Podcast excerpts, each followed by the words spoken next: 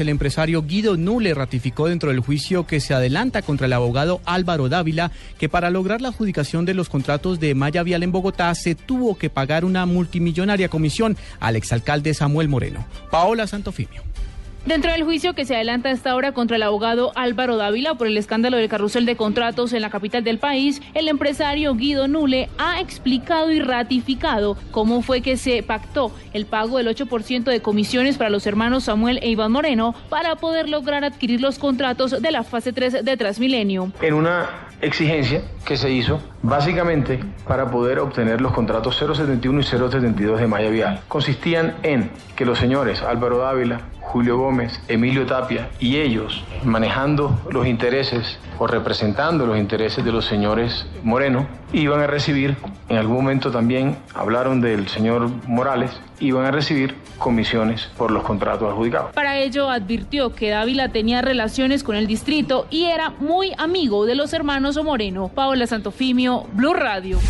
Las Naciones Unidas adelantarán una verificación de la entrega de alimentos escolares en el país tras el escándalo de irregularidades en 13 municipios. Juan Esteban Silva. El viceministro de Educación Básica Luis García anunció que la ONU servirá como supervisora y asistente del diseño de programa de alimentación escolar, esto con el fin de evitar mayores casos de corrupción. Hemos firmado un convenio con Naciones Unidas, con el Programa Mundial de Alimentos que nos están asistiendo también en el diseño y el perfeccionamiento del programa de alimentación escolar para lograr que estos acuerdos y esta compra de alimentos para todos los estudiantes de Colombia se haga de manera eficiente, transparente y no se sigan presentando estas irregularidades que hemos venido denunciando desde el Ministerio de Educación. Agregó que es responsabilidad también de los entes territoriales vigilar y administrar la destinación de recursos de manera eficiente. Juan Esteban Silva, Blue Radio.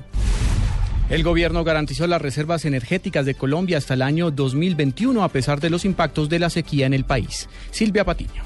Hola, buenas tardes. El presidente Santos aseguró que entre 2010 y 2015 fueron inaugurados 10 proyectos nuevos de generación, con lo que aumentó la capacidad de generación de energía en 22%.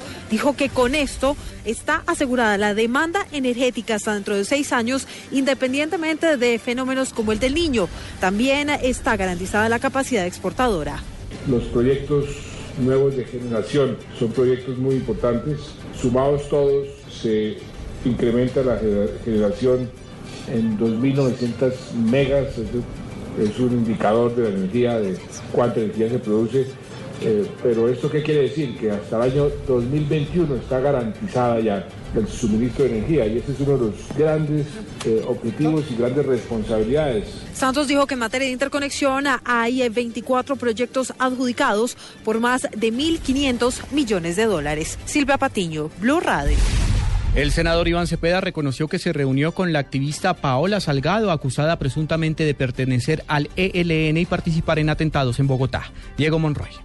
Luego de conocerse que la joven Paola Salgado, quien está siendo investigada por terrorismo, visitó el Congreso y al parecer se reunió con la representante Angélica Lozano y el senador Iván Cepeda, el congresista del Polo Democrático, dijo que sí se reunió con la activista de derechos humanos y que incluso la visitó en el centro carcelario en donde permanece retenida. Yo fui hace unos tres o cuatro días a la cárcel La Picota, me reuní con ella y también con las otras dos compañeras de ella que están en la cárcel, Buen Pastor, y también fui ese mismo mismo día a visitar a los 11 muchachos que están en la cárcel La Picota. El objeto de esas visitas era verificar las condiciones en las cuales ellos están recluidos en esas cárceles. Es más, mañana voy a ir a visitar al profesor Miguel Ángel Beltrán. Yo sobre ese tipo de cosas no tengo nada que ocultar. Paola Salgado está siendo investigada por la Fiscalía por los hechos ocurridos el 20 de mayo en la Universidad Nacional, en donde resultaron heridos varios integrantes del SMAT de la policía. Diego Fernando Monroy, Blue Radio.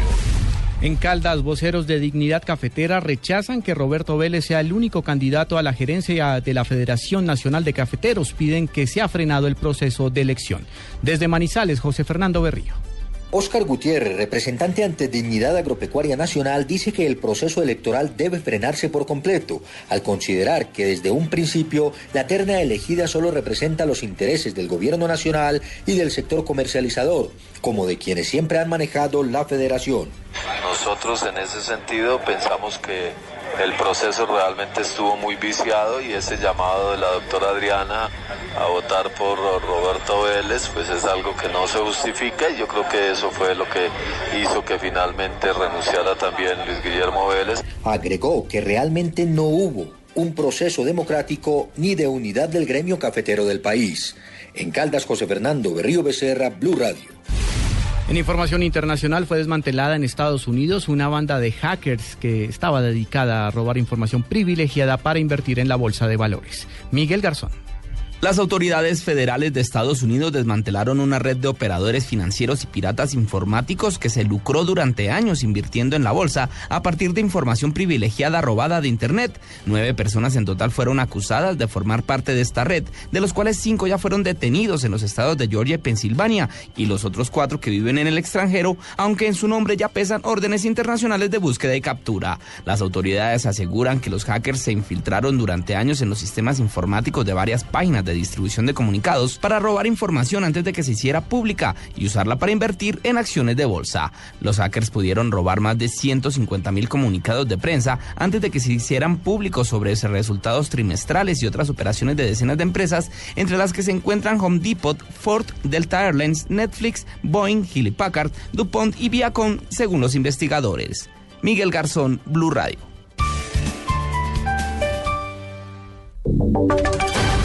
En Blue Radio, la información de Bogotá y la región. En, noticias del centro del país, funcionarios del distrito rodearon al alcalde de Bogotá tras la formulación de pliego de cargos de la Procuraduría General por la reglamentación del POT y aseguran que el plan de ordenamiento territorial opera en el marco de lo legal. Daniela Morales. El secretario de Planeación, Gerardo Ardila, aseguró que el procurador no está actuando bajo la ley. Dijo que sus principales argumentos es que efectivamente ellos decretaron el plan de ordenamiento territorial después de que el Consejo de Bogotá no tomó una decisión definitiva y no se dio la opción de pasar a un segundo debate para la discusión del POT. ¿Qué le puedo decir al procurador y a la sociedad en su conjunto? Que nosotros actuamos por favor dentro de la Constitución, naturalmente, y desde luego de acuerdo con la ley eh, vigente el momento en que tomamos las decisiones que tomamos. Y el punto de, de, diferenciación está en que en algunos miembros del Consejo, en algunos miembros del Consejo, está la idea de que ellos negaron el plan de ordenamiento territorial de manera regular. Nosotros pensamos que nunca nos respondieron a nuestra solicitud. Sin embargo, el secretario aseguró que con esta suspensión del plan de ordenamiento territorial y cambios de la norma se han visto afectadas las construcciones. Daniela Morales, Blue Radio. La Secretaría de Desarrollo Económico de Bogotá ofreció 1.400 vacantes en la capital del país. Sofía Bonet. Hola, buenas tardes. Pues con base en estrategias y convenios que permiten disipar la falta de empleo en la capital, se inicia otro ciclo de convocatoria laboral para las personas que cumplan con perfiles de los siguientes cargos. Operario de aseo, asesor comercial, auxiliar de restaurante, operario de producción, auxiliar de cocina, mesero, servicio al cliente, maestro de obra, residente, director de obra y electricista, entre otros. Se están ofreciendo más de 1.400 vacantes para personas interesadas en áreas de alimentos, servicios y construcción. De esta manera, Bogotá Humana busca descentralizar la oferta de diferentes empresas y lograr una mayor contratación y cobertura en el distrito. La convocatoria se realizará el día de hoy en el Centro de Empleo de la Plaza de los Artesanos hasta las 4 de la tarde. Sofía Bonet, Blue Radio. Ampliación de estas y otras informaciones en blueradio.com. Sigan con Blog Deportivo.